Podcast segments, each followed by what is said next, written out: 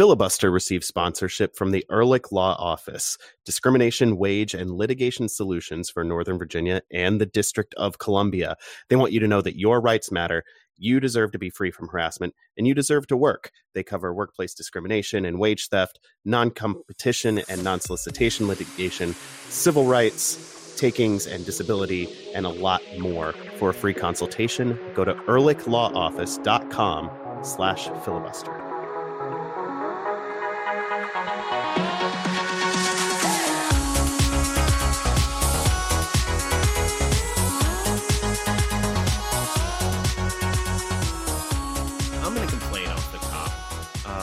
The MLS app has not been good this year. I like it, for a time it was the the easiest way to find a what time a game was or where it was on TV or find highlights. For a long time it was the only place you could get the like the 15 minute condensed match or 20 minutes in the old days condensed match. Um, but now that's on live.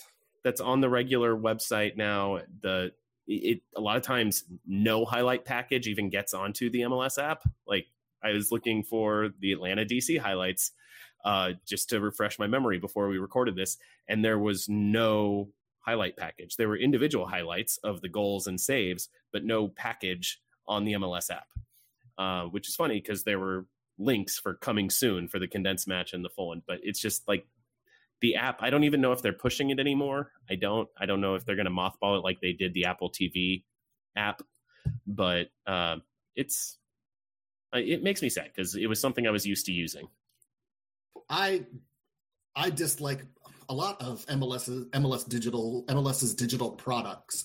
Uh, the schedule part of their website has been a trash fire since the new website was launched, and it's it works a little better now, but like you still have to go week by week on the schedule page. You can't see monthly. You can't see. It's. I hate it. I hate it.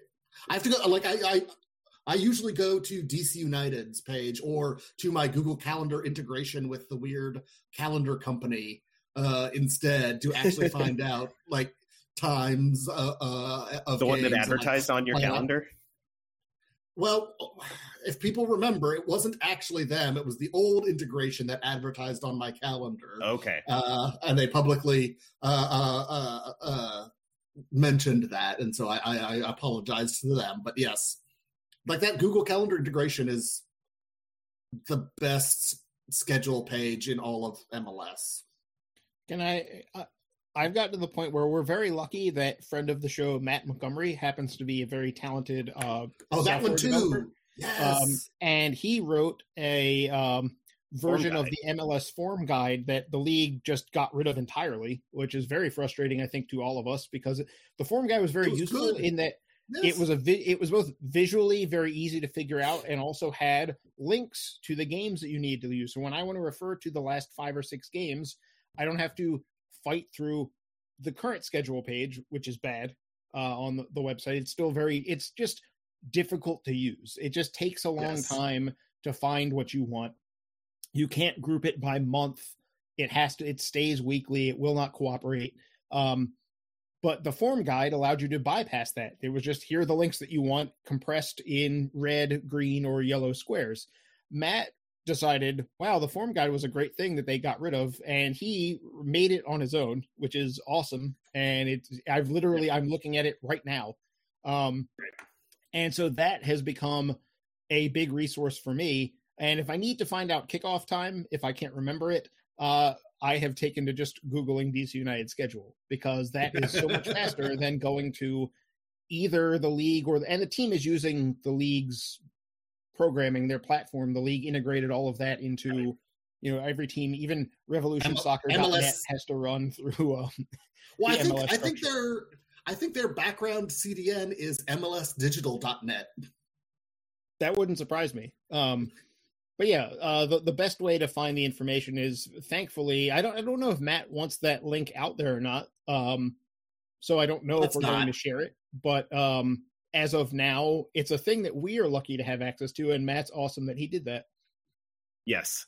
Um, I on the schedule page, I actually do like the weekly as the default because I, if I want to see a million scores and scroll for months to to get to today, I can. It'd be, it'd be That- fine if it was fine, the default, but there's no other option. Right. That's that's the issue. Yeah. Is that they don't have the other one. The old like the old website started with whatever the current month was and showed you the rest of the season. And if you wanted the whole season, you had to go through some weird clicks. Um, yeah, it, MLS has a weird relationship with time, which I think we'll talk about in the second segment when we talk about the Leagues Cup announcement. Anyway, hey, hey, welcome in. It's Filibuster, the Black and Red United, and What is Time podcast. I'm Adam Taylor, joined by Jason Anderson and Ben Bromley. We are all from blackandredunited.com, where we write about DC United. Uh, unfortunately, this week we're talking about a loss. DC United went to Atlanta and lost three to two. We're going to talk about that in the first segment. In the second segment, we are going to preview uh, DC United's upcoming visit from FC Cincinnati. Watch it uh, on Buzzard Point Saturday night, 7:30. Uh, if you can't get down there, watch it on NBC Sports Washington, Telexitos, DCUnited.com, or ESPN Plus. All the usual locations. Now that we got this one and only national TV game behind us, everything will just be on those usual four outlets. Before we talk about anything, though, Ben, what are you drinking? I am going with a uh, martini tonight. Uh, stirred, not shaken. Uh, And in a rocks glass. Yes. I don't have martini glasses. Those are so specialized. It's just like, why would I keep a martini you have a wine glass? on- Yeah, I mean, almost all of our wine glasses are stemless, so they are functionally the same size Gotcha. and same shape as a rocks glass. Fair. Yeah, gin, gin, gin martini, of course. Yes, naturally. Uh, I know it. I know it's no longer summer technically, but it's still muggy in Richmond, Virginia. And also, you can't tell me when I can drink uh, a uh, martini. So, What's your garnish? Um, I did not garnish. I So no olive, no garnish. twist. No, no, no. Just um, um, the gin, the uh, dry vermouth, and I looked hard at a bottle of bitters. Jason, what are you drinking?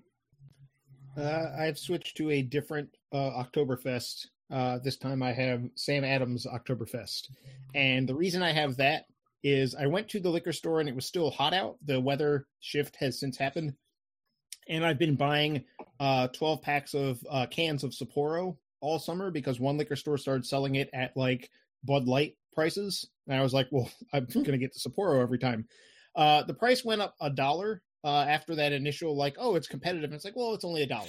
Uh, I went back there this past time, and the price had gone up to uh, seventeen dollars for the twelve pack of Sapporo. And at that Ooh. point, it was Oh. like, well, now you're in league with better beers than this, so I'm not going to do that.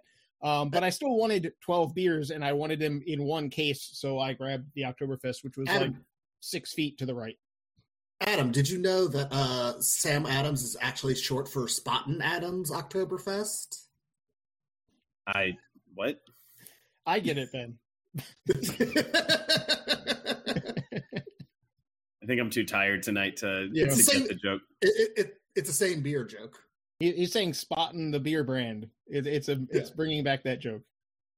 Uh, oh, see, now I'm there. Yeah, Now you I got got you. Uh, I, I'm also drinking an Oktoberfest, but it's a DC Brau Oktoberfest Nice. made right here in the District of Columbia. It's a good Um, one. I have I have October. It is a good one. in my I have Oktoberfests in my fridge. I have uh, Devil's Backbone Oktoberfest, which is a a, a favorite of mine. So maybe I'll have that next week. Does Flying Dog do an Oktoberfest? We could have a full DMV. Oh, there's a there are several Maryland Oktoberfests. Uh, unfortunately, the liquor store I was at with the good Sapporo, formerly good Sapporo deal, doesn't really have a great selection of local beers otherwise. So this was one of those like, well, I already am here for this one thing that is now overly priced for what it is, so I'm going to just get something else. Fair enough. Um, I guess we should talk about soccer at some point.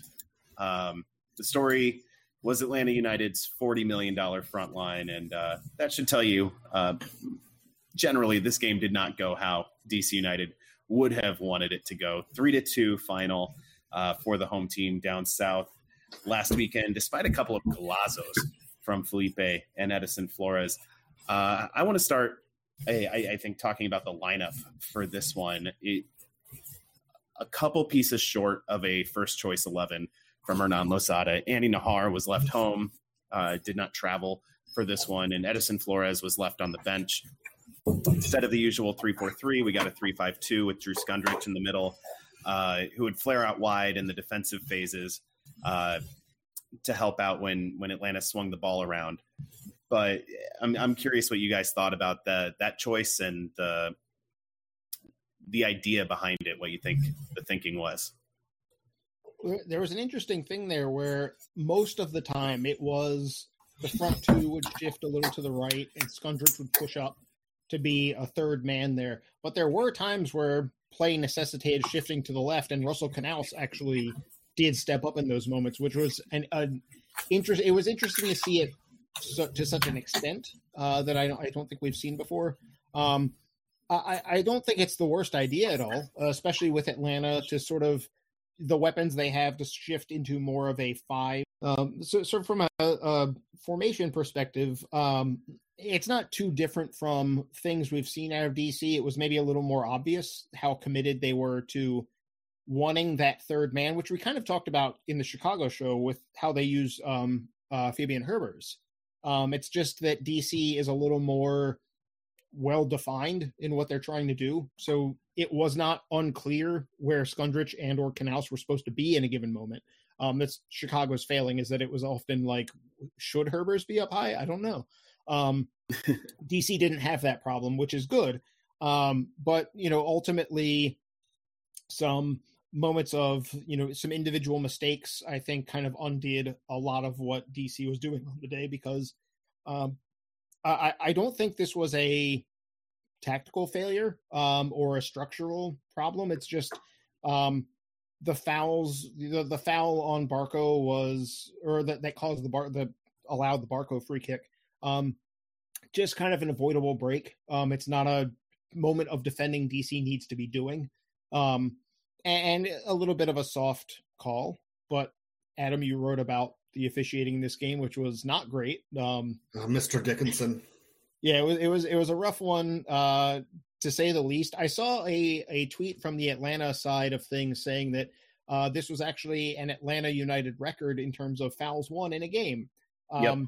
To which I would say, how many of them were actually fouls? Because uh, I think we can drop that number by like ten. Um, right. Someone someone added me with that, saying this was the most fouls Atlanta United had ever suffered, and it was specifically in response to my complaint about Kevin Paredes' yellow card. Late in the game, Kevin Paredes gets in a foot race with Marcelino Moreno, beats him to the ball, and yes. knocks it out for a goal kick, and is rewarded with a yellow card for reasons passing understanding. And I pointed out that this is a nonsense call. And he said, whatever, Atlanta won fair and square. DC United committed more fouls than any team Atlanta's ever played against. Well, it's like, no, they got called for more you're, fouls. You're, and you're making start, my point for me. Once you start engaging with um, the I didn't even of an Atlanta fan base, um, much like the fringe of an Orlando fan base, um, right. There are yes, plenty of Orlando City or Atlanta fans that I am perfectly fine talking to and disagreeing with because they can disagree like adults. Uh, it's just that both of those fan bases also have a lot of people that cannot disagree like an adult, and at that point, there's nothing yeah, you can do. This was a tweet. It was sent hours after the game to me, um, right. like in, literally in the middle of the night, and I was just yeah. like not responding. It's like you're mad and your team won. Like go to sleep. Right. Enjoy your responding. Win. Yeah. Yeah. But uh, anyway, no. Um, yeah. I was just going to say overall, like DC kind of shot themselves on the foot. Um, as much as Barco's free kick is a great goal, um, the the third goal does take a extremely high level of uh, technical mastery. Uh, unfortunately for from Moreno, um, it's also a play where there are certain points in that where DC needed to like quite literally like shove shove Moreno down. Um, Actually, commit the like, foul there. Like push him out of bounds and off the field of play, like almost comedically uh, at a certain extent. Um, but because they were stretched out and everyone's a little worried, like, oh, if I go too far, I'm going to give away a penalty. It's like, well, given what's going on el- elsewhere, because this is a counterattack, no one's getting back before George Bello, who is very fast. Um, it is advisable to risk giving up the penalty in exchange for not giving up a tap in from three yards with a to the empty side of an unprotected goal. Um, so these are mistakes. You know, these are individual mistakes that players made rather than the system not working or breaking down, um, which unfortunately will happen sometimes. Uh, unfortunately, that happened too many times in this game because DC could have yeah. won this game. Yeah, this is the second time sure. we've lost to Atlanta this year and could have won. Their difference makers made a difference, and that that was what what got them the win in both games. That last goal, though, um, Moreno's assist to Bello uh, was kind of emblematic of what I think Losada was thinking of when he ran out the three five two in this one, because Moreno got into a lot of space in the midfield, and we saw um, Araujo do the same thing, uh, where he got into space on the run, and that is when Atlanta is at their most dangerous. And good Atlanta teams have always been at their most dangerous, running through the midfield, and putting an extra body in there kind of prevents that. And Atlanta didn't really get on the run much in the first half. I think DC mm-hmm. had the the better of the expected goals. And if not for a miracle Brad Guzan save on a point blank Russell Canouse header right. at the end of the first half, United gets into the break like looking really good. Uh, no matter what the commentators for Univision yeah, and well, TUDN were saying. Um, yeah, well, th- I think they were there they for were. Atlanta to win the game. Um, not necessarily yeah, they, they as were... homers, more like we are expecting this to go a certain way because we cover these bigger teams more often. Um, much like an old school Galaxy broadcast on national TV would kind of have this same feel. Um, and it was almost like DC is opponent, and they have shown up today in their uniforms, and they're here to play soccer against the team that you're all paying attention to. It had that vibe. Um, and I mean, it, it, it's it's classic of the broadcasts that have been on Twitter. I feel like they often have these kinds of Homer uh, broadcasters for the national TV games on Twitter, and um, it's not great. It, it, doesn't feel great as a national broadcast. Even if I was a neutral, I, I I don't think I'd want the broadcast team to be fully concentrating on one side of the equation no, it's uh, it's it's it was almost hype, hyperbolic, almost uh, an impression of Dick Vitale at his worst um, when Duke is playing or something.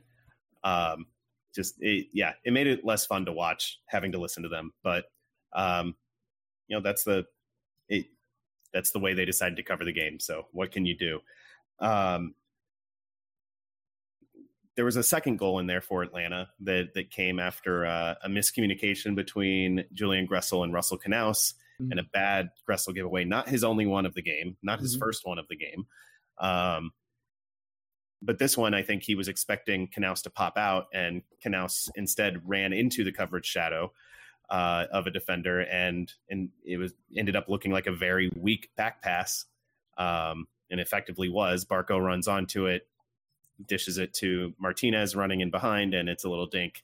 And there, there's nobody who's stopping that once Barco's on the ball right. in that situation. That is that is the goal Atlanta United are designed to score more than any other. Um, and it was it was a mistake in the back from DC United. It was the kind of goal that DC United wants to create for themselves. Yes. Um, well, this gets into what Atlanta did to kind of cut Gressel out of the game. Um, and he, it's it's an interesting thing because he was involved. Uh, he did lead the team in touches. Um, so he and his his set piece delivery was great. DC probably needed to do more with that than they did. Um, but what Atlanta did really really well was they made sure he never had time from open play to do very much. So he was always under pressure. He was often having to face away from goal or at least away from his best options to do something on the ball. Um, and this is a situation where he gets on the ball and someone's on his back immediately. So he doesn't have time to size up a better pass. Um, like you said, Adam, this wasn't the only back pass giveaway that he had in this game. Um, and it was kind of a recurring theme. Atlanta was very, very focused and very committed and did a very good job, unfortunately, of making sure that, yes, Gressel will get his touches, but we do not want him getting space. Um, when he gets his touches, we want him playing conservatively at best. That's the outcome we want is back passes, sideways passes to to Canouse or Moreno. That's what we want. We don't what we don't want is this combination play that lets him get into space on the wing to put in crosses because that's where DC creates so much danger from. Um, they really, I think, did that at a pretty high level. even with the fact that when you look at how they set up there, because they also played five three two. 3 2, they had Marcelino Moreno as their left central midfielder, which means he has a bigger defensive job. Um, help always having to help out because it's not one guy has to go harass Julian Gressel every single time. Um, it's a team thing, but they just always had three guys getting around him.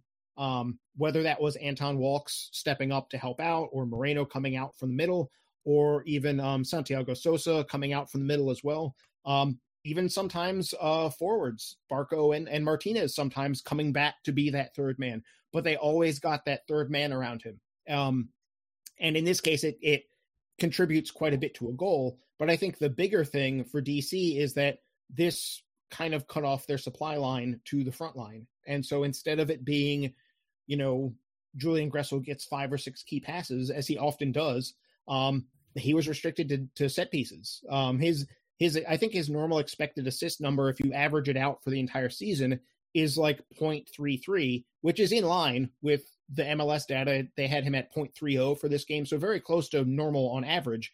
But when you look at where he had to do that from, it's all dead balls. It's not open play. Um, and if a team cuts DC off from open play to that extent, they need to one, they need to figure out how to break that because now, if yes. you're another team, you're looking at what Atlanta did to take Gressel out of the game in open play, and you're saying how how much can we replicate that? Um, and some of this is the the broader issue that we keep running into, which is that DC has lost seven of the 11 games they played without Andy Najar starting at right center back. Um, and Andy Najar at right center back really makes it what they did so much more difficult than uh, it is normally. It's not that Donovan Pines played badly um, or even stayed home too much. He was actually he, he was he getting up there. He has a one of DC's successful crosses in this game was Donovan Pines coming up from right center back. Um, so he's getting into the spots that Najar gets into, but what he does with the ball is just not what Andy Najar does with the ball. And we not only does DC not have a replacement for that, I don't think that you could you could have DC have access to every MLS roster, and I don't think that there would be a replacement for what Najar does. So DC might have to figure out how they are going to replace that because it will require a different approach. You will not plug someone in who's just slightly worse Andy Najar. That player isn't out there. Right. Um, I think Brendan Hines-Ike is the closest thing on this roster to that. He was playing that advanced center back role before Andy was healthy enough to start, but he's obviously not Andy Najar either. Right. Najar, especially his relationship with Gressel, his ability to dribble through pressure um, and then to find the pass after that, that's unmatched. And it's it's really key. And I think when you have both him and Flores out of the lineup, um, you're left with Gressel, Gressel really being the only passing type creator on this team. Yeah, like I was going to say, Hines-Ike unfortunately isn't walking through that door anytime soon. No. We he um for for our listeners that maybe haven't seen on Instagram, I think it was only five or six days ago that he posted a video of himself running on a treadmill in the um what they call the Alter G, which is the like artificial lower gravity thing. You zip yourself in. It's very it's a very weird contraption you zip yourself into and you run and they basically use a vacuum chamber kind of thing to lower the weight being put on your body. Um, so you run, but it's not the the weight process or the the contact on your um your joints is lower. So that's where he is, and that's a pretty early stage rehab thing. So it's going to be a while. It's probably the fact that it's this late in the season. I don't expect him to be in uniform, even if DC goes to MLS Cup. I don't expect it. That's this thing is wild looking, Jason. Oh, it's a strange contraption. Um, uh, yeah, t- it's uh, alter A L T E R dash G. Um, if you want to look it up, if you're listening to this, that's the thing that he was running on. Um, but yeah, I was thinking about this earlier, thinking about Cincinnati actually, and not to spoil that, but there's they did something recently where they played Ronald Matarrita as left center back, uh, in part because they have a shortage of defenders. Um, and on paper, you might say, okay, that's like a left sided Najar kind of thing. It's almost like they're trying to replicate it. The difference is that Matarrita's strength coming forward is attacking space. He's not drawing defenders into close quarters and beating them that way. He wants space to run into. Andy Najar is one of the best players in the entire league at playing, like being comfortable at welcoming pressure, being comfortable getting two or three guys around him in close range and still getting away. And so once he wriggles out of those situations, you've got three players who are completely out of the play. And if you've got three guys clustered around a, a tight space that are now out of the play and behind the ball, not only are they out of the play, but the other team's whole structure is thrown off um, because you've lost three players that have taken the risk of saying, we're going to break our shape to go win the ball here. If they don't come out with the ball, which is, we've seen this with DC a couple times, you overcommit to pressing one spot you don't come out with the ball, you are in deep trouble immediately. And that is what Andy Najar brings to the table that DC has to find a way. I mean, hopefully the solution is just Andy Najar plays all the rest of the games this season. Um, but it seems like we're kind of like Losada kind of sandbagged us again on this one, where he actually said um, after the Wednesday game, he said, no, for this game, uh, we're not concerned about the playing surface at all. He could play on grass, he could play on turf, he could play on wood. Um, so it sounded like he was 100% certain to play, and then he didn't play. He didn't um, even travel. Yes. So you have to assume, and we, we haven't, you know, we're recording on Wednesday. We'll talk to Losada tomorrow about what's going on there. Um, you have to assume this is mostly precautionary, which means that it's A, are they willing to play him on turf? B, are they willing to play him two games back to back on short rest? Um, those are unknowns. And I understand competitively why DC would want teams believing, well, he's definitely going to play. Um, but in the meantime, DC has to develop a solution for the occasions that he's not available because it seems yeah. like we're going to deal with some time where he's not available. Right. Uh, right now, DC United outside of a playoff spot. I still think they make the playoffs. I, I don't know if I still see a path to a home playoff game, especially with Atlanta United doing what they are right now. Uh, but I think DC United is still a playoff team at this point. And once you get to the playoffs, the matches are more reasonably spaced, but you have to get there. And with the with Andy Najar, there's no question this team is uh, e- easily a playoff team. Without him, less so. So you're probably going to have to win a game without Andy to at this point to to get in, and well, I don't love that. Uh, especially when you look at like as we're recording this game, NYCFC is up one nothing against the Red Bulls um, in stoppage time, so that's probably going to be a win for them, which means that they all of a sudden go from four points ahead of DC to seven. Um, Nashville won in a, in a laugher tonight. Um, they beat Miami 5 1. So now they're on 44. DC's probably not going to make up 10 points in nine games to, to get level with Nashville. Um, they're probably not going to get uh, make up the seven points they would need to on NYCFC. And so that gets us through. That's your top three right there. Atlanta's on fire right now. Um, you know, catching Philly, Montreal, and Orlando. Orlando's not necessarily in the best form at the moment. Um, they've lost three straight, so actually not necessarily the best means bad. Um, it's, it's viable that they could get that fourth seed playoff home game, but getting there is going to take is still going even with the teams ahead of us being maybe not so good. It's still going to require DC pretty much not dropping too many. Like, do they have room to lose a, a one away game between now and then? Probably one, uh, but not more than one. Um, it's going to be getting into the playoffs. I think is very viable, but getting that home playoff game the the margin is very narrow at this point. Doable, but yeah. narrow. It's going to require some help, basically, especially Most since likely. we're done playing Atlanta this year. Um, right.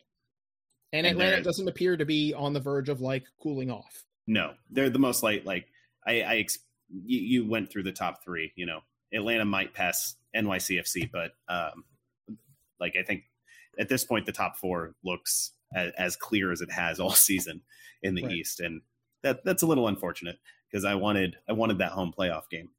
Um, so going back to Atlanta specifically, uh, it, it, it's not as fun to be on the other side when Atlanta does Atlanta things. Um, but like Jason said, DC United were in this game. They could have won this game. Second time this year that Atlanta's difference makers were literally the difference. Mm-hmm. Um, I really want to see what DC United can do without rotation and without short rest against Atlanta. Like I kind of want to see them in the playoffs just to see like what happens there. I I really kind of hope that happens. I'm, you know, I'm good. I, I'd, I'd rather Atlanta just lose their first round game against not DC United, and then we don't have to answer this question, and then DC United can just beat up on uh, Nashville, and we can make fun of your cousin and stuff like that. I mean, however it turns out, like one of the things that we have to, I don't know, cosmically solve here is like Brad Guzan looks like the best form of his entire life, Brad Guzan, only against DC and against yes, no one right. else. Uh, he looks like the 37 year old version of Brad Guzan against everyone else. But when he plays right. DC, he is like, I am, it's when I was playing for Aston Villa and we're in a cup final level performance. Um, right. And that's. I wonder if this is just his motivation because Bill Hamid talked some smack that one time and Brad Guzan just carries a grudge. Maybe. Uh, right. It's as good an explanation as there is, but I wonder. Um, I, wonder if eventually that uh, Brad Guzan, he's not quite there yet, but if maybe next year he gets to Tim Howard level, like Colorado Rapids Tim Howard level goalkeeping against everyone else, but still pulls out uh, the Secretary of Defense level uh, goalkeeping against DC United. I, I mean, it, it really is like we gotta we gotta figure it out. Um, and I don't know what DC can do um, other than we I don't know. Figure out an old bald man. Yeah, uh, because like this, the saves he's made against DC in both games um, have really been the difference between the results. Like as much as we want to talk about Barco's free kick or um, the run on that that goal at the end, um, the difference maker here that DC doesn't end up getting a draw or even a win in a high scoring game in both is Brad Guzan makes saves that honestly just don't get made very much in MLS. Um, and this isn't DC playing Matt Turner at his best. It's, you know, Brad Guzan. The data says these goals should go in. um, uh, they really should have gone in. So, um, I mean, full credit, unfortunately, to him for making those saves. And DC has to find a way to create more chances so that even when the top save gets made, it's not that's not it. Um, but it would be nice for DC to play Atlanta and not need a like sports center number one play of the day goal um which is all of their goals against atlanta this year are all extremely unlikely spectacular difficult goals. They have not scored an easy one or even a well worked one that ends with an easy finish. It's all Yordy Reyna scoring from the touchline from 30 yards away or Felipe and and Flores both trying to literally destroy like half the stadium with a powerful shot. Um, Flores I, did it a couple of times. Guzan yeah. saved the first one. yeah, unfor- yeah. Unfortunately, um, Flores could have been uh, maybe like a team of the week in a in a tie, um, if not for the first the first volley he hit from getting saved. I will say for him, uh, pretty much the reaction you would want to see from someone who yes. is not getting to play lately. Uh, and by lately, I just mean it's the last two games, so we don't want to read a ton into it. But it was surprising on Wednesday to not see him starting instead of Reyna. Um, yes. And, you know, for Flores, the situation, it's kind of a dual pronged thing where if they're going to play three up front, full time three up front, not the temporary central midfielders jumping up, he has to be better than Reyna. Um, and he also, if he's playing well enough, if he's justifying the playing time, then Losada's not going to necessarily say, let's change our tactics to 5-3-2. He's going to say, like, let's leave Flores in. Um, let's play with three up front, even on the road. Um, and those are both options that, or, or, maybe he says, let's play Arriola at left wing back. Like there are a bunch of ways he could approach that problem, but Flores has to force the issue. And the way he played coming in off the bench against Atlanta, I think was about as much as you can expect. Um, he forced the issue as best he can. Um, but, you know, we need that every week, which has kind of been the running Edison Flores thing for a while is that obviously super talented, but are you going to get it all the time? Because DC, right. when you put $5 million up as DC United, this is not Atlanta where it's like, oh, who cares? It's $5 million. DC United, if, if there's a player with a $5 million transfer fee, that player needs to be like a top three player for DC United. And Flores could be that. I think he has the ability to be that, but there's just the application is not always there. It's it's often he plays well, he plays like a TAM level player and like a good TAM player but not five million dollar designated player level. This looked right, a right. little bit like that. Yeah, if he's scoring these goals and uh, if he's able to get in and help create some uh, offense, not just score a goal here and there. If he can start doing stuff every week, it that would be really helpful to DC United's chances. Um, because we we've seen him do the work, we've seen him start to get on a roll, and then he gets hurt. He's got to stay healthy. He's got to get. Right. Or in this going. case, you know, the international duty comes up, which there's no, unfortunately, no avoiding, um, unless yeah, Peru's struggling in World Cup qualifying. If they struggle for long enough, maybe at a certain point they're like, we're going to give his playing time to some guy, you know, some 19 year old that's coming up. Um, I don't know though. I don't think that's going to happen. Um, yeah. So he's going to have to find his form despite also having an October international window to cope with, which is not a not easy because uh, the flying down there that's I don't know seven eight hours flying down there, and then you've got to travel throughout Latin America to an away game at some point, and then you have to get back here. The flight not might not be direct, so there's a reason he didn't play that first game out of the three and seven. Um, and it was not that he was still on international duty. It was like he's back, but he is in no shape to play. Like we have to rest him because he's exerted himself too much, and the travel is too draining. Well, and then there's a November one immediately before the playoffs start too. Um, I mean, unfortunately, the way to fix this is to like like fans and worldwide to take soccer. over FIFA uh, and uh, stop them from just the endless piling on of games, which we're going to talk about later. Um, yep. International soccer is a big culprit here. There shouldn't be this many. They had to lessen the qualifiers. They opted not to because who would ever? The arrow has to point up. Um, unfortunately, right. and so the outcome right. is Flores's form gets disrupted by the international. Right, like for, for soccer, like all things, uh, the arrow always has to point to stonks. Yes, uh, that's the only way the arrow can ever point, and so all of our lives must be shaped around that because that is a fact. Uh, it's not a thing that doesn't have to be that we do to ourselves. It's no, no, this is a fact. It's locked in forever. Weirdly, though, NYCFC not stonks. They uh they yeah. gave up a late penalty to the Red Bulls. Okay. a hundred, a hundredth, a hundredth minute penalty, and uh wow, the Red Bulls converted it. It was and it was on VAR, and it was a second yellow to Maxime Chanot. So NYC actually finished on nine men okay. um, as well, so that, and had to settle for a draw in the future uh, as well. The the lost uh, men on red cards. Yeah. So maybe maybe a little more vulnerable than we were just saying. Uh, yeah, lo- losing Keaton Parks and Maxime Chanot to their next game. I don't know who it's against, but you know that could affect them. Hopefully, it pans out. hopefully for DC United. Uh, we will be right back to talk about FC Cincinnati and the brand new Super Duper Mega Ultra Leagues Cup. Stick around, it's filibuster.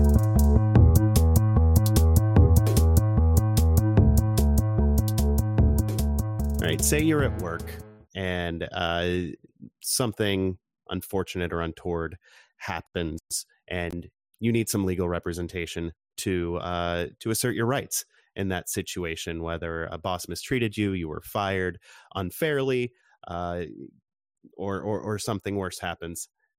Ben, in the District of Columbia and Northern Virginia, you know who to call, right? Yeah, you call the Ehrlich Law Office because you have rights. That's right. And your rights matter.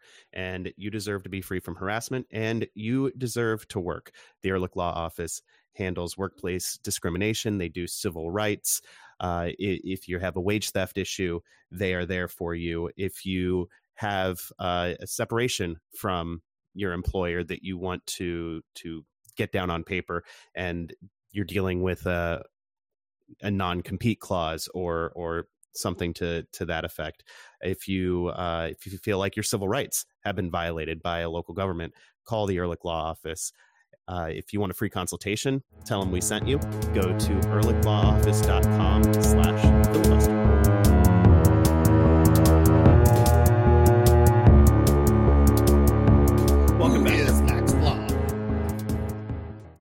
It's a rhetorical question.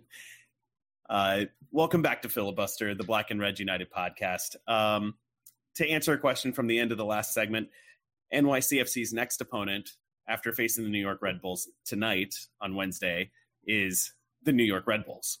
They get back to back after uh, an earlier delay uh, or postponement. So that's fun. Uh, and it, it's interesting when you, you know, get players red carded and then you get to actually enjoy not playing against those players in the next game. Uh, anyway, DC United returned to Buzzard Point to kick off another sprint of three games in eight days, starting with a visit from Lucho Acosta and FC Cincinnati, who are um, a very bad soccer team. Um, since their scoreless draw against DC at the very end of July uh, at the brand new TQL Stadium, FC Cincinnati have won just once, and that was over Toronto FC, the one and only team below Cincinnati in the Eastern Conference standings. Um, is there any excuse, Jason, if DC United does not put on a rerun of the three nothing win over Chicago against Cincinnati? Oh, oh, guys, I just I fell asleep during your just intro of that because Cincinnati is so boring, and I just like like I was just imagining eating Cincinnati style chili instead of thinking about their soccer team. I, honestly, and, it seems like the right thing to do um, because their soccer team, it's been rough. Like Adam, you just pointed out how long it's been with only one win. It goes back beyond oh, that game. Yes. Um, so it's it's one win in sixteen, um, and it is against the worst team in MLS this year, Toronto FC. Um, yeah, it's been a disaster for them. That it's it's five losses out of six as well um, and not always to good teams. They've lost to Miami, they've lost to Columbus. Um, New England and Atlanta completely demolished them. So, yeah, this is a Cincinnati team. They also lost um, uh, Alvaro Barreal and Isaac Atanga to red cards in their last game, so they're missing two attacking players. Um, eh, Cincinnati's in such a state that last night our, our friend Laurel Pfahler, who was at the U.S. women's national team game in Cincinnati, tweeted out that uh, Cincinnati had had managed to to stay the goal scoring leader at TQL Stadium by one goal um, over the U.S. playing one game there versus Cincinnati has had uh, several. Um, and they have they have nine goals there, and the U.S. scored eight last night. So that's the way things are for FC Cincinnati. They they have it. You know, Lucho's playing well. I think I've seen some people maybe overstating how well he's played, but he has played well. It's just there's just too much to carry for one player. Um, they don't have a defensive midfield presence. They don't have good individual defenders at the back. They don't have particularly good goalkeeping. This is why they lose games uh, because eh, they're, I, I, would say they're also not super well coached. It doesn't seem like, but I right. also feel like I would like to see a Cincinnati team with enough good players where I could actually get a gauge on just how much of it is coaching because most of the time it doesn't even get to that point. It's like you, you got to walk before you can run, and these guys are still not walking yet um, because they just don't have enough good soccer players. Weirdly, they are better on the road than they are at home. They have 20 points this year. 12 of them came on the road. They have three wins on the road to only one at home.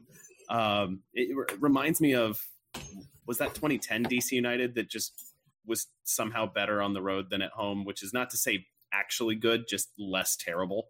Maybe. Um, like DC United, I don't think has three wins on the road this year, even though they've played like with the underlying numbers the best. I think they. I think they have three. I I'm noticing that Cincinnati's uh, nine of their points this year have come against the other Canadian teams in the East. They beat uh, Montreal when away to Montreal meant Miami uh, and they beat yes. TFC when away to Toronto meant Orlando. Um, so they've they have two beating up on. I'm sorry, Adam. Yeah, they, no, they've they've been beating up Taking on uh, the the Canadian teams in the East, um, and that's it. Uh, and DC, famously not a Canadian city, so that's very famously. I don't know. Streets were designed by a Frenchman, so maybe maybe they have a chance but no, here. Think, but uh, Adam, I feel like DC is the least Canadian city in America. How so? I feel like they. The, it, the it is not self-evident to me. Tried to conquer Canada. I still don't know that I am willing to accept that. Anyway, um, there's not really much else to say about Cincinnati at this point. Um, they're bad. DC United should beat them. Uh, DC United should score goals in a, a, multitude of ways. It should be a party on Buzzard Point on Saturday. Um, and we are going to leave it at that. because there was some news today that uh, we wanted to talk about before it got stale, and thankfully we have a an opponent that there's not a lot to say about that, that frees up some space for this. Um, right now, as we record, the first half of the Leagues Cup final between Seattle and Leon is on. It's currently scoreless right now. Um, but earlier today, Don Garber and his counterpart from Liga MX and the head of CONCACAF uh, announced that starting in 2023, the Leagues Cup will be bigger and betterer um, than it is now, with every team in MLS and Liga MX taking part in a quote World Cup style tournament. Uh, both leagues will rejigger their schedules to free up a month, probably August or or you know most of it will take place in August, um, where there will be no other league games from these two leagues, and it will be just straight up a, a 47 and eventually I assume 48 team tournament, um, which you know works out well to how the World Cup will be starting in 2026. Um, it's I, I tweeted initially I have very mixed feelings about this um, because I, I I enjoyed I enjoyed MLS's back. I like the competition with Mexican teams. Uh, I like you know basically bubble tournaments, even if it's not in one location. I enjoy standalone tournaments that are not just spread throughout the year as fixture congestion. However, th- there doesn't seem to be a lot of mitigation to the several extra games this is going to put on teams and is going to lead to more fixture congestion in the rest of the schedule because it's just compressing the same amount of games into less time. So I don't like grinding players into dust. I don't like putting more workload on players um, without compensating them. Like so, I have I have mixed feelings because I think the idea is really cool. I just think there's a lot of questions here.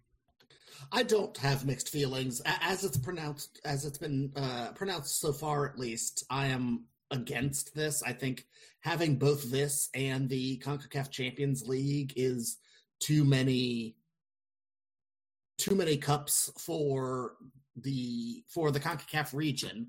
Uh, I, I feel like, like you said, it's going to grind players into dust, and uh, it's it, it's just it, it's a money grab at this point. It's trying to get uh, more uh, television dollars without any concern for the well-being of the players and that combined with uh, FIFA wanting to put the World Cup every two years and uh, everyone wanting to just put more and more games uh, into the schedule, the, we're going to start breaking down these players earlier and earlier. And like at some point, like they're these are these are wealthy insanely wealthy capitalists at the head of all of these uh, uh, leagues and teams and confederations and all of this. And of course, they want just more and more money. But at some point, not at some point, now it's going to harm their product. It's going to harm their players. It's going to uh, make the quality of play across all the but these competitions and the leagues worse. And there's not there like there's a finite amount of soccer players. There isn't an infinite amount of soccer players. And if we just run them into the ground busting their uh knees busting their ankles like giving them concussions from headers and all of this stuff it like it's not it, we're pushing into a not sustainable future. And like the the the owners may not see it this way of the teams, but like it's not worth it at some point to to like wrest an extra million dollars from the stone that is your actual human players.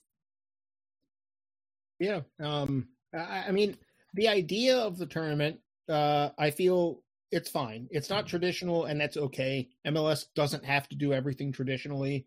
Um, I think it could be fun.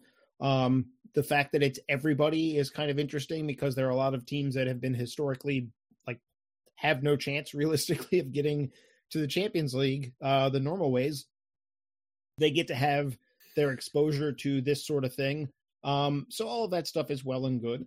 Um, what I have an issue with is just calendar wise, it doesn't work. You can't expand the number of games forever because you can't expand the the calendar that everyone has to live their life by. Like All Earth stadiums must be sun. domes. Earth circles the sun 360 in, in 365 days. Um, days are 24 hours. Uh, these are like these are things we can't fix.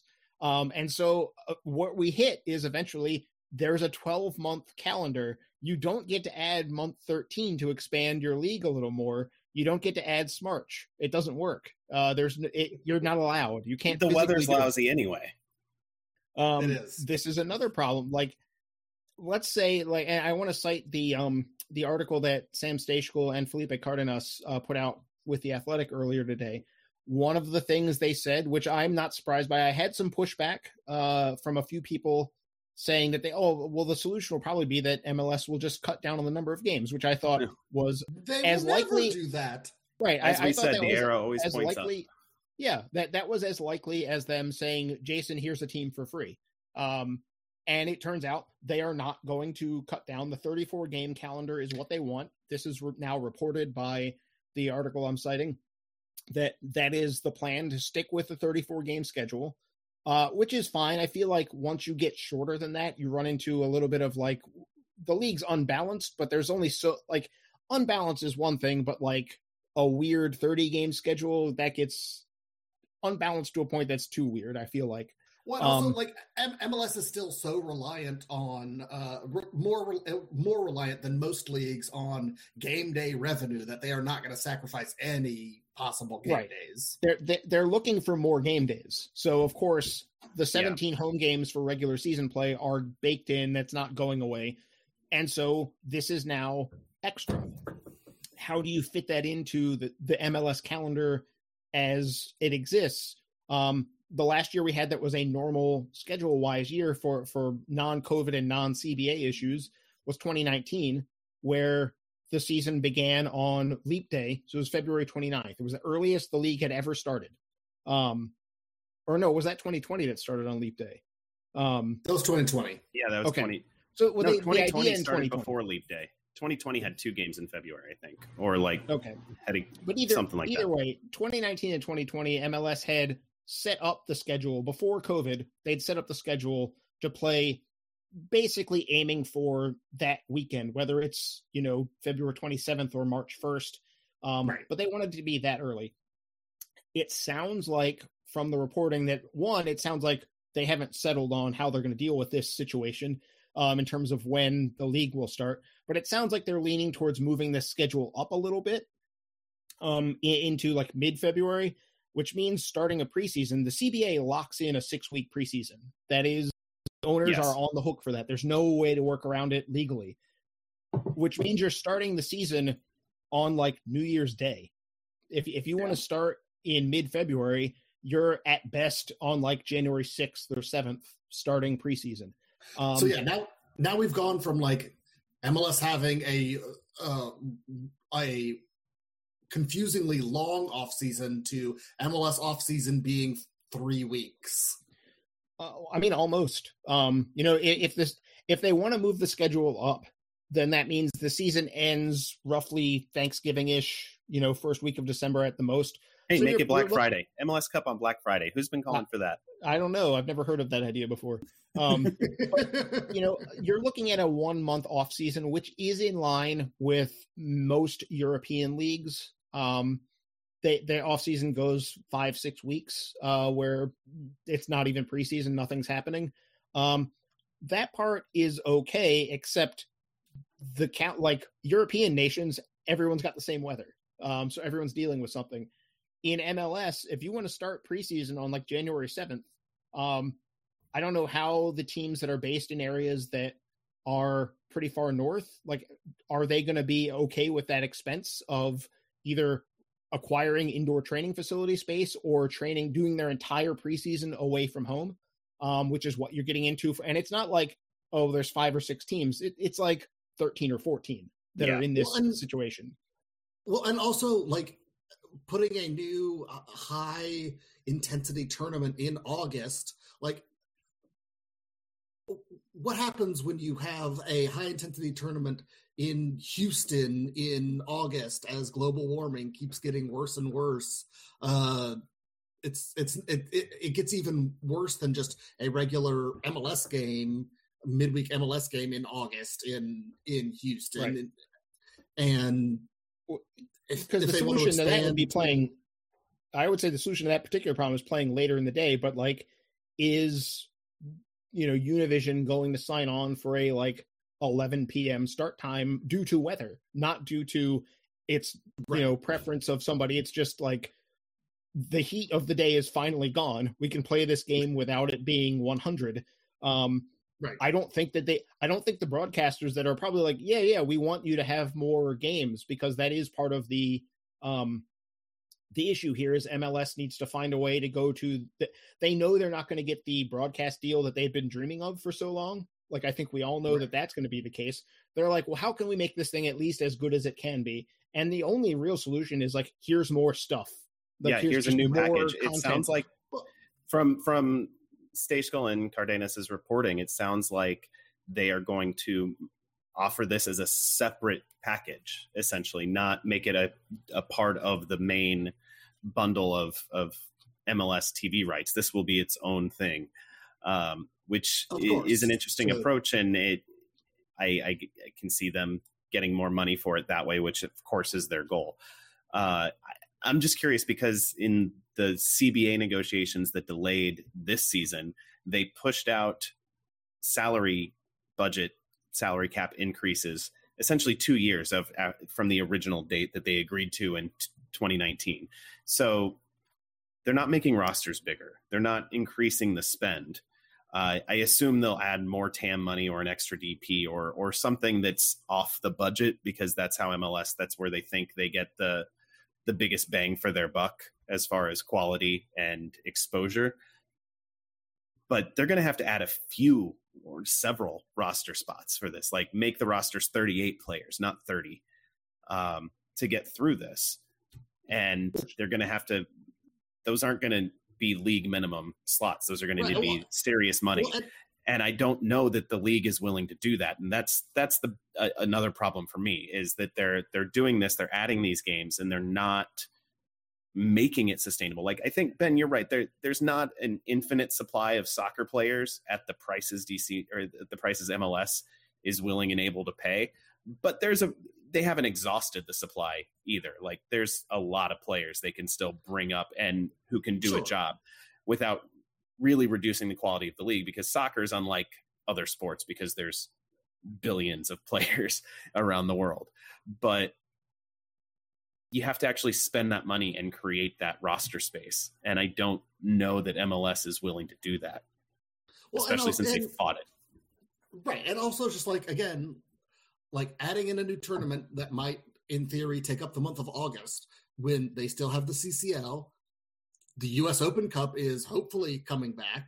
Uh, I think most of us on this podcast find the US Open Cup more important than many of these other tournaments, even though I know the TV audiences and eyeballs and and marketing dollars do not agree. But I know the three of us love the US Open Cup. Um, but in theory, that's coming back too. And so, like, what? That's probably that, that that that's a potential of like pushing on what sixty games per season for a team that goes deep in many of those tournaments. Maybe pushing seventy games. i don't know if it's that many Yeah, like i don't i don't you know, d- depending on um, you know, the Open Cup, you're talking five if you go all the, way, all the way to the final. We don't know what the Leagues Cup schedule is going to look like for sure, but it sounds like many small groups. So two game group stage Yeah. is, is what it sounds like. Um, and then uh, a knockout stage that goes what from 16? No, I guess 32. If you if it's two game group stage and they want Yeah. to take the top two, um, you're Yeah, getting then- a 32 game knockout or 32 team knockout. So that's five there. plus so the seven games for the Yeah. teams that make the finals. And if you So- and if you go deep in MLS Cup playoffs, I, I wonder if they're going to have to reduce. That's another four games. MLS Cups. No, okay, they'll so never they'll never reduce the playoffs, No, the yeah. number of teams in the playoffs, maybe but they've already Getting to sixty Maybe is more like 50, possible. maybe more like 50, maybe more like Right. 50. yeah, I think Which is 50 problem- 55 is still Which a is lot of games. Well, for for the memory for the long memory folks out there uh, that were around for the Tom Soehn era, you might remember there was a year in which DC was in MLS, the playoffs, the Open Cup. Uh, I believe I believe they did they didn't have to do Open Cup qualifying, but they could have theoretically. They just in the Tom Soehn era, especially the early days of it, they were doing too well, so Yeah. they didn't have to qualify. They had Um, CCL, they, had in- SuperLiga. so so there was a year where they were in both the um CCL and the Copa Sudamericana. Oh, that's Um, right. The Superliga was still out there, but DC wasn't in that because they were in the Sudamericana instead. Um, but it was a situation where, and this is 2007 MLS roster sizes and roster spend. Um, DC was in a situation where they were facing like a 50 game schedule with that era's roster sizes. It did not work. Um, you can't do it. The problem is, I think, um, to get to what Adam's saying about expanding the roster, which I think you have to do, but you still end up with a different problem there, which is like, how am I going to lure in the top level talent that this, you know, okay, expand the salary cap, spend more money to compete with these Mexican teams? Great. I think everyone wants to see that. How are we going to expand the roster? And then, like, what do you do with players who come in and they spend you spend a lot of money and they don't quite break through? Um, things like that where you're you, you're creating a different problem where it's good to have competition and it's good for the rosters to be better at the top end to not just fill in the bottom with adequate MLS guys that stuff is good but you do run into a problem here where teams are charged with spending more money to stay competitive depth wise while not necessarily having the ability to put that all together um Yeah, like that's a different problem but Yeah. it's another Yeah, thing like that what- pe- teams are not going to be prepared for Yeah, I like think. what if you spend uh, five to ten million dollars on a DP, and because of uh, minute management, he can only play thirty-five to forty Right. games a year, and then he's missing like a significant portion of uh, the extracurricular. I mean, it becomes uh, a- tournaments. it becomes a different challenge. If you have the depth, you have Yeah. to use it and you have to rotate your squad. You see it with European teams that are Sure. balancing cup runs and league and Champions League or Europa League and and international call ups and all that. You see them balancing it too. And going into it's just- administration. I like mean, it's not the big clubs that are balancing Champions League that are going into administration at this point. It's when they fall out of Champions League and you know, whatever. Um, Well, uh, just to add to this, um, I'm not against uh, teams bringing in better players and, and spending more money on their rosters and having like 15 high end players vying for 11 spots. That's pretty good. Um, I do wonder in the short term, first couple of years, there are going to be some MLS teams that try and do this and do it real badly. Um, And I'm reminded of 2008 DC United, um, who tried to do this. That was the year that um, this is kind of related to that. Like DC's in every competition that there is. Um, and Kevin Payne very famously was like, I'm I want to win everything, which is admirable. Of course, you want to support the team where the the team is like, yes, we're trying to win. We're not trying to compete, we're trying to win.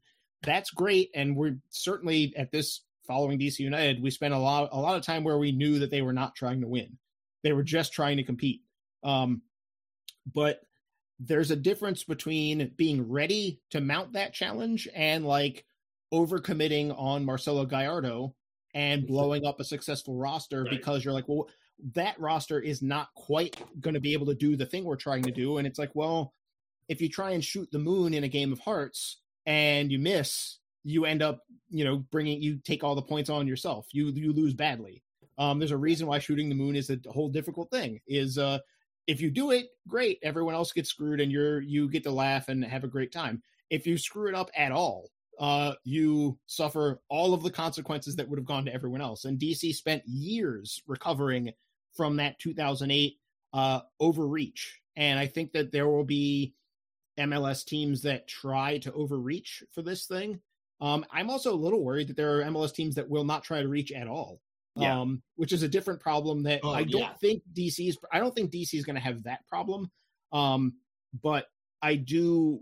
It's going to make things more chaotic. It, it, the whole thing is going to be riskier, which is good. MLS needs to be aggressive in that way, but I do foresee problems at individual clubs based on a let's expand the salary cap so that this one month tournament goes well. Yeah, like Um, I don't see the Houston Dynamo being very interested in. I don't see them having ambitions in this tournament necessarily. which they should. Uh, they should be They one of the most ambitious teams in this Right. tournament, given Exactly. the population that they have. This tournament Yeah. should matter to them more than the Open Cup. Um, but this is another thing, Ben. You mentioned the Open Cup uh, that is definitely on my mind, which is that it sounds like the the way things are leaning is that one of the solutions to reduce some of this fixture congestion would be teams that make the CONCACAF Champions League don't participate in the Open Cup, which devalues the Open Cup quite a bit because now you're saying the best teams in MLS aren't in this competition. And Exactly. we finally got the Open Cup before COVID. We finally got the Open Cup to close to what it could be. Um, and to immediately do something that devalues it in favor of what is, I mean, yes, everything that we're talking about, MLS teams are themselves created from whole cloth. We have to accept that that's part of the deal. It's just one day there was a team and it's like, this is very important now. You have to believe it. And we're kind of, you know, in the 90s, kind of faking it till we make it. Um, and a lot of these other competitions are like that. The Open Cup is not that. It's the one thing that we've got that is actually old. Um, for real Yeah. old, not old for MLS. Um, and I feel like US soccer should have, at the very least, when I'm sure they had their say in this process, they're not necessarily, this is a leagues thing, not confederations thing.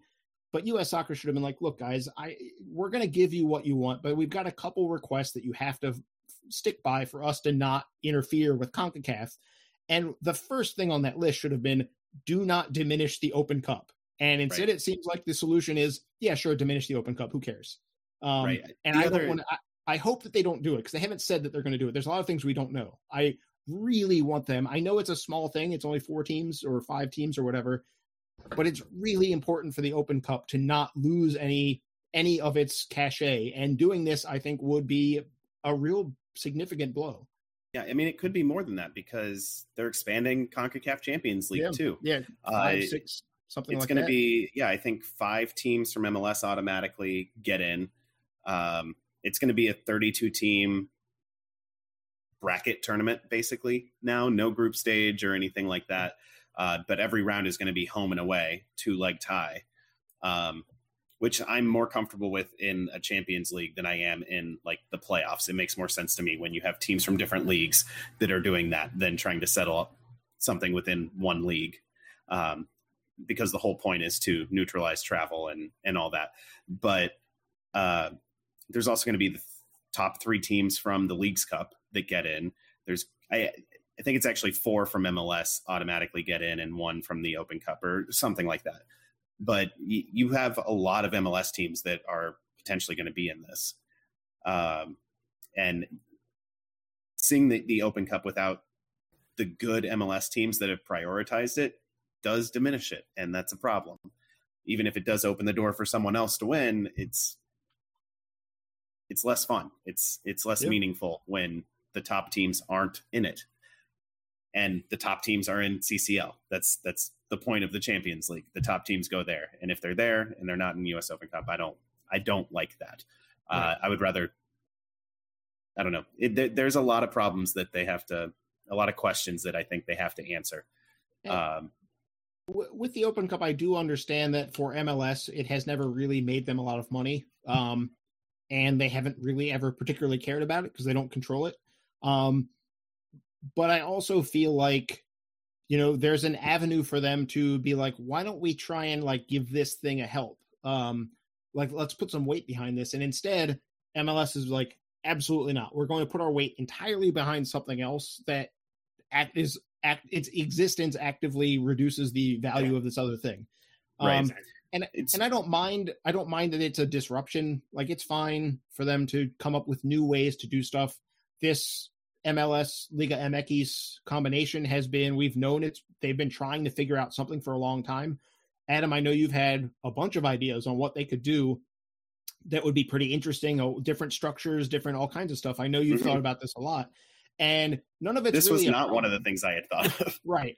Um, it's not really a problem in theory. Uh, I, I don't think we should be opposed to it just because it's different from how England does it or whatever. It's fine. But like MLS has such a, a unique set of geographic climate challenges in the calendar that can't be worked around. And they didn't have a month to give up. Um, and that's what I keep coming back to. Like the structure, how they structure the Future Leagues Cup, I almost don't even care. Like I'm like, okay, it'll be fine. It'll be fun. The games will be wild. We know this. This is how things go. It'll be an adventure. Hopefully, I am not optimistic about it. Hopefully, MLS fans can be a little more uh, grown up about how they conduct themselves towards uh, fans of the Mexican clubs yeah. that are at the games because that's been a real yes. problem forever. Um, all of that stuff is, I think, it's okay. What I can't figure out is just calendar wise, it's too many games. Even if you add depth and all that, you're now getting into a situation where teams have to rotate more, and that's all well and good. But like, you keep adding games midweek. Midweek games mean less money. People are not coming to the stadium in the same numbers on a Wednesday night. Um, you're rotating, so it means that less like less minutes are going to your best players.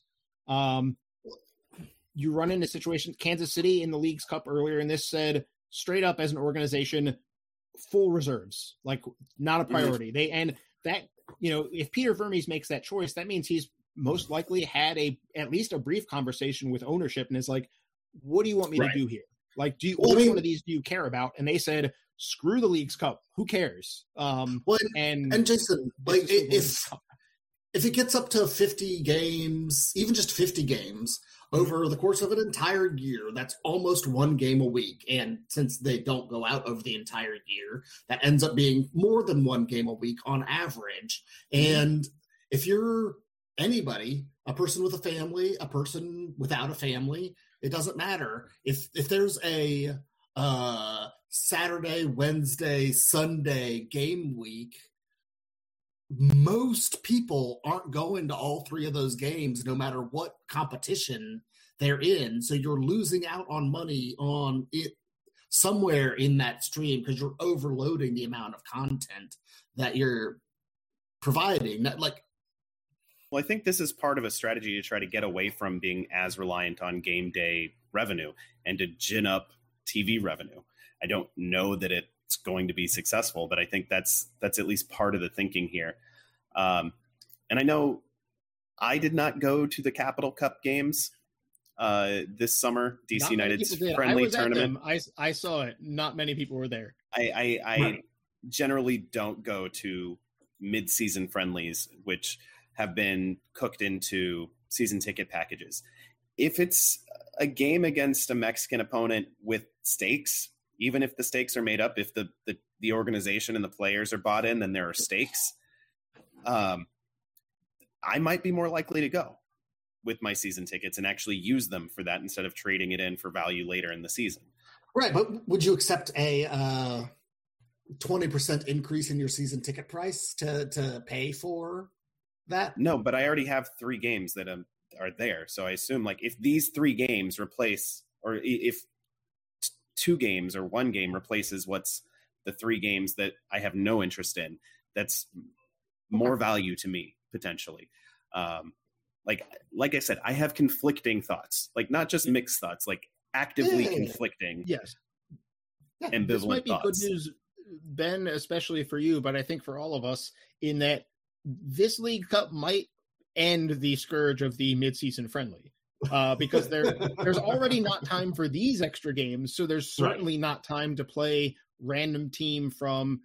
I mean, a lot of the times the attempt has been to schedule a Liga MX team for these games in the last couple of years for DC. Now they don't have to do that. Um, and and really waste everyone's time with these friendly matches that I mean, ultimately ended up being valuable experience for a bunch of guys to play for Loudoun.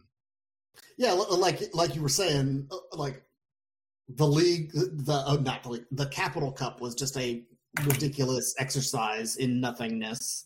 Um, I prefer the players have just a little more time to put their feet up and and rest and have human lives, but right. I mean, I was just counting um just a few minutes ago. There's if you assume this the league season starts eh, with two games in February, two weekends in February, um, to get to the end of November, you've got 41 weekends uh, in which to fit potentially 50 games, um, give or take. Like we haven't done the exact count, but yeah. you're fitting 34 game regular season in. You're fitting four or five uh, leagues cup games if you go far. Most teams will be in the Open Cup, if not all. Some teams will be and, in the Champions. Well, it, and the thing with the thing with the 41 weeks is like I'm not subtracting for the international windows because I didn't pull up the 2023 FIFA calendar. So does MLS go back to playing through those? They almost have to. Um, and everyone hated that. And yeah. it'll be several times a year because that's the, that'll be in the thick of uh, what what qualifying will that be? Um, there's always more because of course uh, the the clubs the club tournaments uh, that keep adding on and expanding in, in to infinity.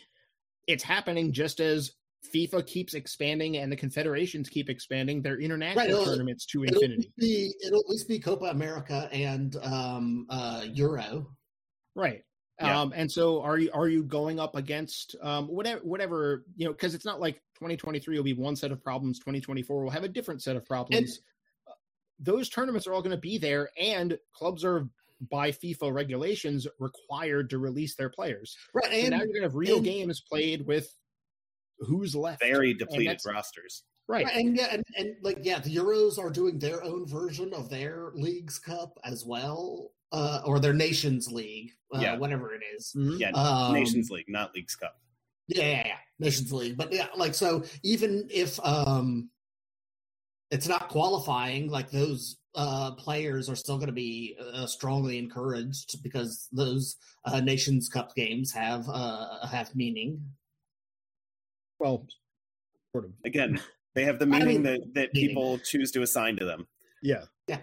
But but this is the problem: is it just the response collectively around the world in soccer to having COVID disrupt everything and make everyone sit down and consider how we're going to structure even this year's soccer no it's one saw it and soccer. was like no one was like guys we have to like pick and choose here because there's only so many days that guys can play soccer. We gotta not pile it on.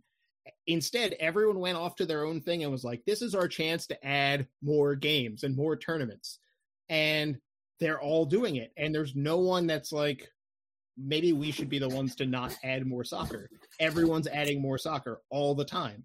Well if you're and the so, one you don't get to make the money if you're the one who doesn't do more soccer. Right. Like the arrow always goes up, except these arrows are like it's pointing at each other. They're going to collide um, at a certain point, And what's going to be in between them when they collide is like the knees and joints of, of players worldwide uh, yes. from overuse injuries. Um, maybe the five subs will stick around and that'll that'll take care of it. I mean, I'm sure. M- I will say MLS usually wants to push for the cutting edge rule changes. I'm sure that when IFAB reconsiders, because the whole five sub thing is still only a temporary measure. Yeah. Um, yeah. When IFAB wants to reconsider, I'm sure MLS will be like, please keep the five sub thing. It's a good idea. I'm not sure that IFAB will care one bit what MLS has to say about the rules. And in fact, might be like, you Americans and your wacky rules, we're not interested in having this phone call. Like, leave us alone. Like, don't ever call this office again. Um, that's the amount of cred that IFAB, the crustiest of crusty soccer organizations that ever will be, uh, is going to yeah. put on that. So there's a distinct chance that one of the tiny ways we try and mitigate there being too many games will also be tossed out for return to tradition. Um, I just I don't. I'm fine with there being an extra competition in theory. I, I didn't object to the Superliga back in the day, and this feels a lot like Superliga. I'm sure the games will be wacky and fun, and highly dramatic in ways that are pretty silly, and maybe the Revs will win one of them. Uh, and and uh, our friends up there can talk about the Leagues Cup instead of Superliga. But all of that stuff doesn't make up for the fact that it just well it doesn't fit in the calendar. It just doesn't yeah. make sense. Um, it will Jason, grind the players into dust.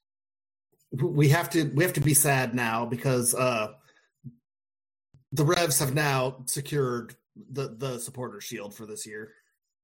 I thought they've only secured Not, a playoff spot. Yeah, not mathematically. They haven't secured. There's too many games left oh. for them to have secured the supporter shield. If they lose out, oh no, you're right. No, it, it's playoff. It's playoff. But, That's right. But they're gonna win the supporter shield. Like yeah, they're very close. They're very close. Um, yeah. which you know, good for them, I guess. Uh, that that they'll get the supporter shield with the crown logo before they change to this uh, nondescript garbage uh, that doesn't look different from anyone else's, except it's red and blue instead of the other colors. Um, Good for them. They seem happy and healthy. Not me. I guess I'm a damn sociopath. Um, but yeah, I, I just, I, I am fine. I, I want to encourage MLS's like creative streak on how to do this stuff because they should they shouldn't try and replicate what everyone else is doing it won't work so they should think of new and innovative ways to deal with the weirdness of trying to run a league here it's just right but they should also like here, they, get they rid of the stuff of that. that they they should get rid of the stuff that is just like BS that like legacy BS. Like they've got if they want to do cool new stuff, they've got to give up crusty old stuff. Well, what's the crusty old stuff they could give up? Like the CCL playing playing. Nobody cares about the CCL. I mean, if you want the Leagues Cup, go they're on cursed with caring about the CCL. I mean, I I like the CCL. Um, I would much but, rather win the CCL than Leagues Cup, like a thousand percent. Uh, because right. and, you get to go to the Club World Cup, you get the actual shot to play whoever. You actually get to do the thing. Yeah, um, the Leagues Cup doesn't come with that.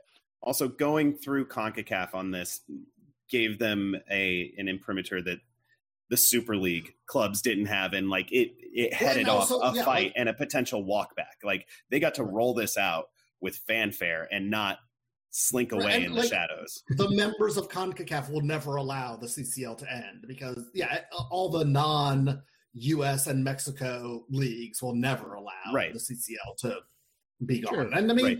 that's good on them I mean, too. So maybe maybe we should think of the uh, Leagues Cup more broadly and and make it a bigger regional tournament.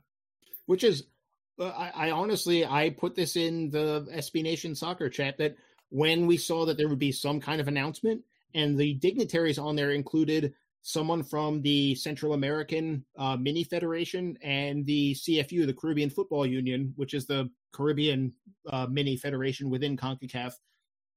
They were included on there. And my first instinct was that the Leagues Cup was going to become a different Champions League in which MLS and Liga MX controlled it, but they were going to be like, yeah, we invited uh, teams from Central America and the Caribbean. So, you know, Olimpia will play uh, and, and, uh, um, Municipal from Guatemala will be in there. It, the teams that you're used to seeing, Alajuelense, they'll all be back for a different no, tournament.